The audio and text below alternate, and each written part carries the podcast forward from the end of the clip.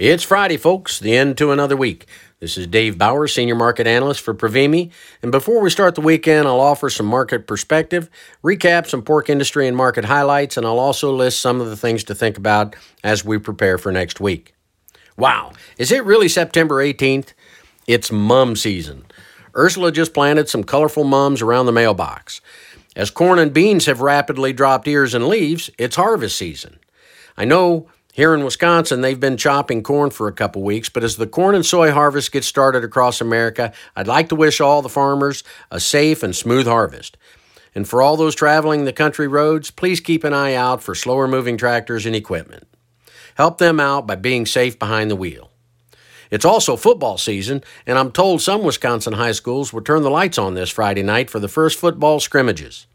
Yep, the autumn season is knocking on the door and officially gets started next Tuesday, Sep 22, just before the Q3 Hogs and Pigs report next Thursday. And speaking of signs, the signs are telling us of a reduced breeding herd. USDA's weekly sow harvest continues to run strong, up 64% over last year year to date, and we've now killed about 800,000 more sows than we did last year over the same eight and a half months. This has been the catalyst to discussions today about this, what this will mean for the sow herd come September 24th. The June report alerted us that fall farrowing intention decisions made through spring and summer when values were in the low, mid, and upper $40 range would have farrow 5% less this fall. Over the past several weeks, conversations put estimates either side of 200,000 fewer sows than we had last year at this time or 6.2 million head, down 3% from last year. And if that 200,000 drop were to happen, it would be down about 100,000 sows, or 1.5% from last quarter. Many of these decisions were made during the times of dismal futures and dismal financial conditions, and although the conditions haven't changed, what will the recent rally in hog future values do to the sentiment as we come into the report? Well, since the September survey is as of September 1st, the numbers are set. But the current rally, due to Germany's misfortune, may allow for more U.S. pork exports. But it won't change the fact that we've still a regional supply backlog and big U.S. supply slated through the fall. But a quick note on ASF in Germany. It was reported that four wild boar carcasses were found and one live pig shot that all tested positive. The first case found was of a female wild boar, which is significant.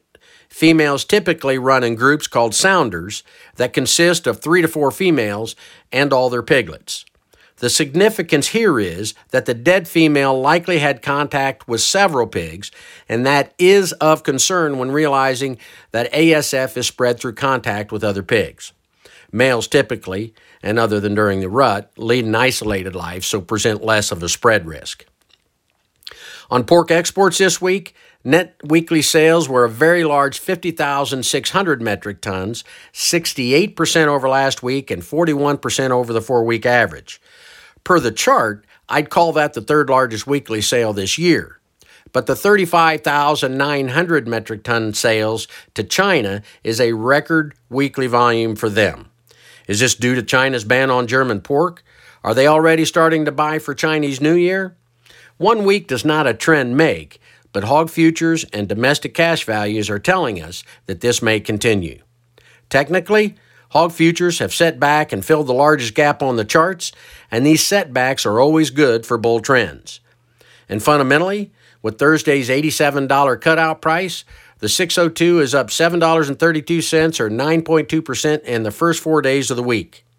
U.S. pork is still roughly four times cheaper than Chinese pork. And what's the word on profitability? Again, the current futures rally continues to reduce last half 2020 losses and now reflect positive returns as early as mid Q1 2021.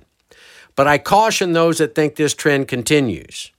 Yes, hog returns are increasing, but so are feed costs.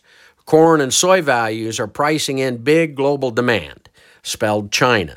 I'd be careful not to be overly friendly to hog margins. Hog futures can continue to add value, but that doesn't mean net returns will do the same. Make sure you're having conversations with your risk advisors to manage this forward risk reward scenario. At Provimi, our nutrition and account teams are dedicated to helping tomorrow's pork producers turn over every rock in their production business today to learn just where the most effective places are to make change. Lean on your trusted advisors today to help you think through the best scenarios for your system for tomorrow. These are unusual times and it will pay dividends to be proactive. At Provimi, we strive to give you the information you need to run a more precise pork system. So if you have questions on feeding pigs or hog margins into 2021, I'd love to hear from you. Reach out to me by clicking on the Ask Dave button on your Feedstuffs Precision Pork Podcast landing page. In times like these, it's best to remember success is a journey, not a destination. So make sure you're planning your journey today to help ensure tomorrow's success.